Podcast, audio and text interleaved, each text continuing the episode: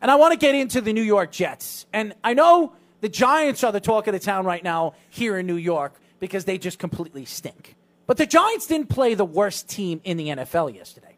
They didn't get crushed by the worst team in the NFL yesterday. And I, I've stuck up for Adam Gase for the last three weeks. I thought his play calling has been better. And what I saw yesterday, especially You- in the second half, right? I watched the defense play zone Not the defense real Jet the last three weeks, and they've played very, very well in the zone packages. Yesterday, not only did Andy Dalton, Andy Dalton eat the Jets zone packages up for breakfast, lunch, and dinner. He not only embarrassed the secondary, and what secondary the Jets have is beyond me. Jamal Adams is probably not playing next week. Marcus Maye has been playing hurt for the last two weeks. And their secondary, their corners that have played well, they're no name guys that no one's ever even heard of. They're still playing Trumaine Johnson, what, $20 million a year. They got to get rid of that contract. It's affecting the Jets. This is a guy that they overpaid for really one or two good seasons with the Rams. Two, really.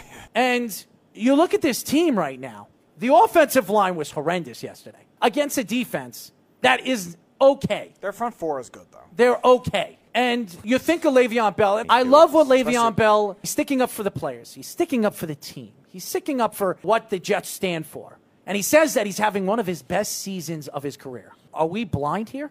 Are we watching the same uh, football if- games? if- for him to go up and talk to the press after the game and even before the game stating that he's having a great season and he believes that this has been one of his best potential seasons that he has had in his seven or eight illustrious career as an NFL football player. He's blind. But what was great about the weekend was the transition of young quarterbacks that we saw.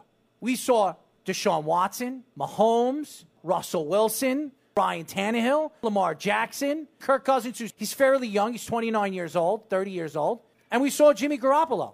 We saw the future of where the NFL is heading. There's no more Drew Breeses, Tom Brady's, Peyton Manning's, Ben Roethlisberger's, Eli Manning. There's no more of those veteran quarterbacks that we're seeing in the divisional series, and we're not going to see them in the NFC and AFC title game.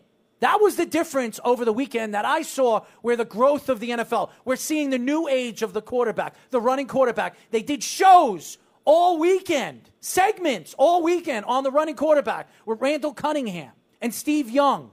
And now you're seeing the transition of the mobile quarterback, the guys like Aaron Rodgers and Russell Wilsons and, and, and Mahomes and the Deshaun Watsons and Lamar Jacksons. The future of the NFL is bright. I want to get into this Eli Manning segment. And I know a lot of fans, a lot of Giant fans, there's a love and hate relationship with Eli Manning. Eli Manning has won two Super Bowls. He's had two Super Bowl MVPs for the New York Giants, and one of the probable comebacks I've ever seen a quarterback have throughout the regular season go into the playoffs the way he did and win Super Bowls in 2007 and 2011 was absolutely remarkable. And one of the best runs I've ever seen a quarterback have in really a five year span.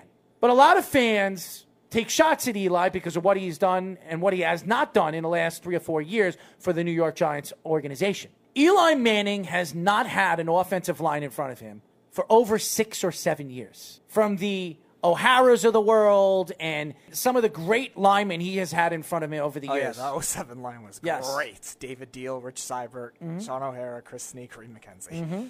Not much better than that. They haven't sniffed anything close to that. Not even then. close. And even looking at the wide receiving core that the, the Giants have had over the last couple of years, and I know a lot of people are going to say Odell Beckham. He's a great wide receiver, one of the great wide receivers in the league right now. Odell Beckham has done nothing and has gone nowhere with the New York Giants. He went to one playoff game and he got knocked out in the first round with the Green Bay Packers when Eli Manning had five passes to him and he dropped three out of the five passes. You can't blame Eli Manning over the last couple of years of where the Giants have been with the, the Brown situation, the kicker, the coaching situation with this organization ever since they got rid of Tom Coughlin, who was one of the reasons why Eli Manning was there with the New York Giants in that organization. And you look at Eli's career, it's absolutely a Hall of Fame career. Now, I know a lot of people will say, well, if you look at his career as a New York Giant, he's been a New York Giant quarterback for what? 14, 15 years. He's only made the playoffs six or seven out of the 14 years, and he won two Super Bowls. If you look at those two Super Bowls, that's all you have to look at with Eli Manning's career and where Eli Manning is going to be in the future as a Hall of Fame player.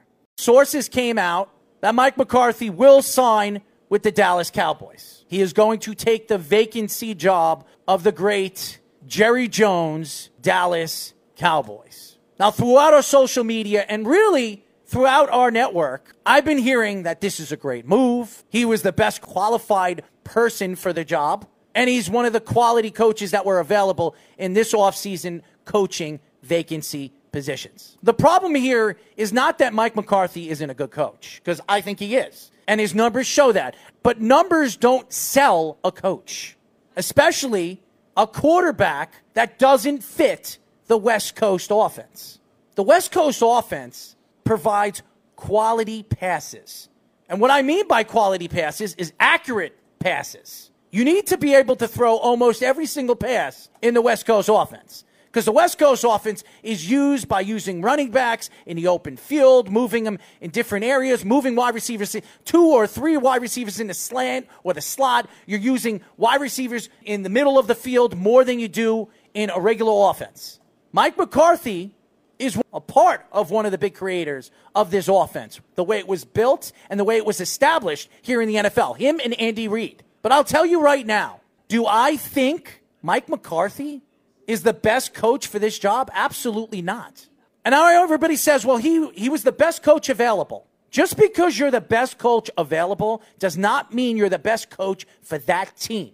Dak Prescott is not an efficient passer. The Dallas Cowboys don't have the weapons really to run this offense. I don't want to hear about Michael Gallup because Michael Gallup's only been in the league for two years and he had a decent year this year. He fell off in a lot of games. He disappeared right. in a lot of games. You cannot disappear in the West Coast offense. And I know a lot of people want to look at Dak Prescott's completion percentage this year. Well, he got he got better at his passes.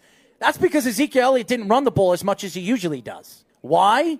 Because he missed the whole offseason workout. Now, when you think of the West Coast offense, you do not think of power backs. Now, Eddie Lacy was a power back in the Green Bay Packers offense. Was Eddie Lacy really successful with the Green Bay Packers? he wasn't. Nobody that's ever come out of the West Coast offense was a successful power back. Power backs do not fit in the West Coast offense. So you look at Ezekiel Elliott, who just got paid $80 million and almost 45 to $50 million guaranteed, and you have him for the next five, six years. How are you going to build your offense around a power back who is your best player, who doesn't fit the scheme of your offense? How does that work? Yesterday, the New York Jets knocked off a really bad team. Now, they lost the first game of the season, and they didn't just lose that game, they got demolished in that game. And to me, what you saw in this game was a Jet team that was actually playing for the coach, which is surprising. They were down by three points early in the fourth quarter, and they came back and they won the game. It went back and forth with Miami in this game. The Jets defense held them to only seven field goals, which is an improvement before the first game that they played. But what I saw yesterday was a quarterback that looked better. He threw one interception. It was a bad interception. But besides that, he looked good on the field. And you didn't see Le'Veon Bell, which to me shows me one thing you can win without Le'Veon Bell. Now, I'm not saying that Le'Veon Bell isn't an explosive player one of the most explosive players that the Jets have had over the last 12 years. But right now, where the Jets are at and where they're going to be next year, they don't need Le'Veon Bell. And to me, in the offseason, the number one thing they have to do is move Le'Veon Bell's contract because they need to start maneuvering this offensive line, this offensive line that even yesterday was horrendous. They were not protecting Sam in certain aspects of the game, especially in the third quarter. The Jets need to protect this kid. This kid needs to be on his feet at all times. And that is right now the woes for the New York Jets going into next year. It's not their defense because if Gregg Williams is still there, their defense will play better when CJ Mosley comes back. Quinnen Williams has another year under his belt and actually is playing more than 30% of the snaps. And we'll see what they draft in this year's draft. Yesterday, what I saw was a team that played for the coach and wants to play for this coach. Jamal Adams did not play in this game. This defense is a bunch of no name players practically. Besides Copeland and Quinnen Williams that was in and out of the game, and maybe Anderson and Marcus Maye. there's really nobody on this team that you probably know of. And Jenkins, who's no longer going to be a Jet after the season. Right now, where the Jets are at, they're rebuilding. They're a rebuilding team. And I know a lot of Jet fans says we've been rebuilding for the last 25 years. What we're seeing right now is a team that has a quarterback. I believe they have the quarterback of the future for this organization. They have a very bad offensive line. They have a secondary that has a bunch of players that you barely even know. And they have a front seven that is injured.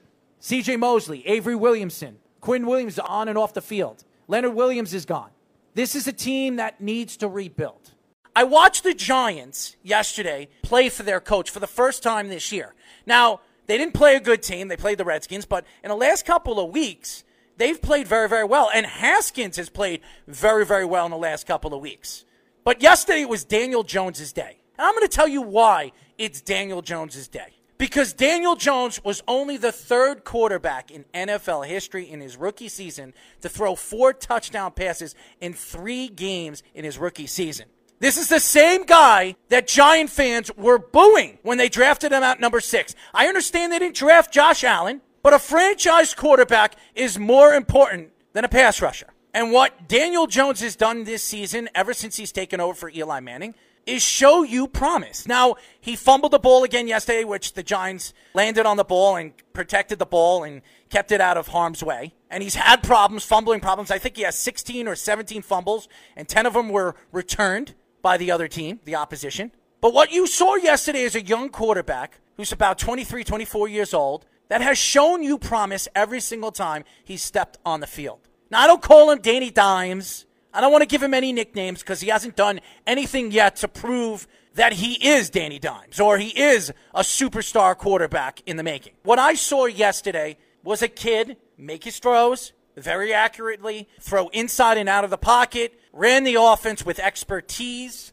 Is Pat Shurmur the coach of the future for this organization? He's not. He's probably getting fired at the end of the season. no. But what we saw yesterday was a quarterback that showed up to a game and actually played hard for not only the team, not only for the fans, but for the organization.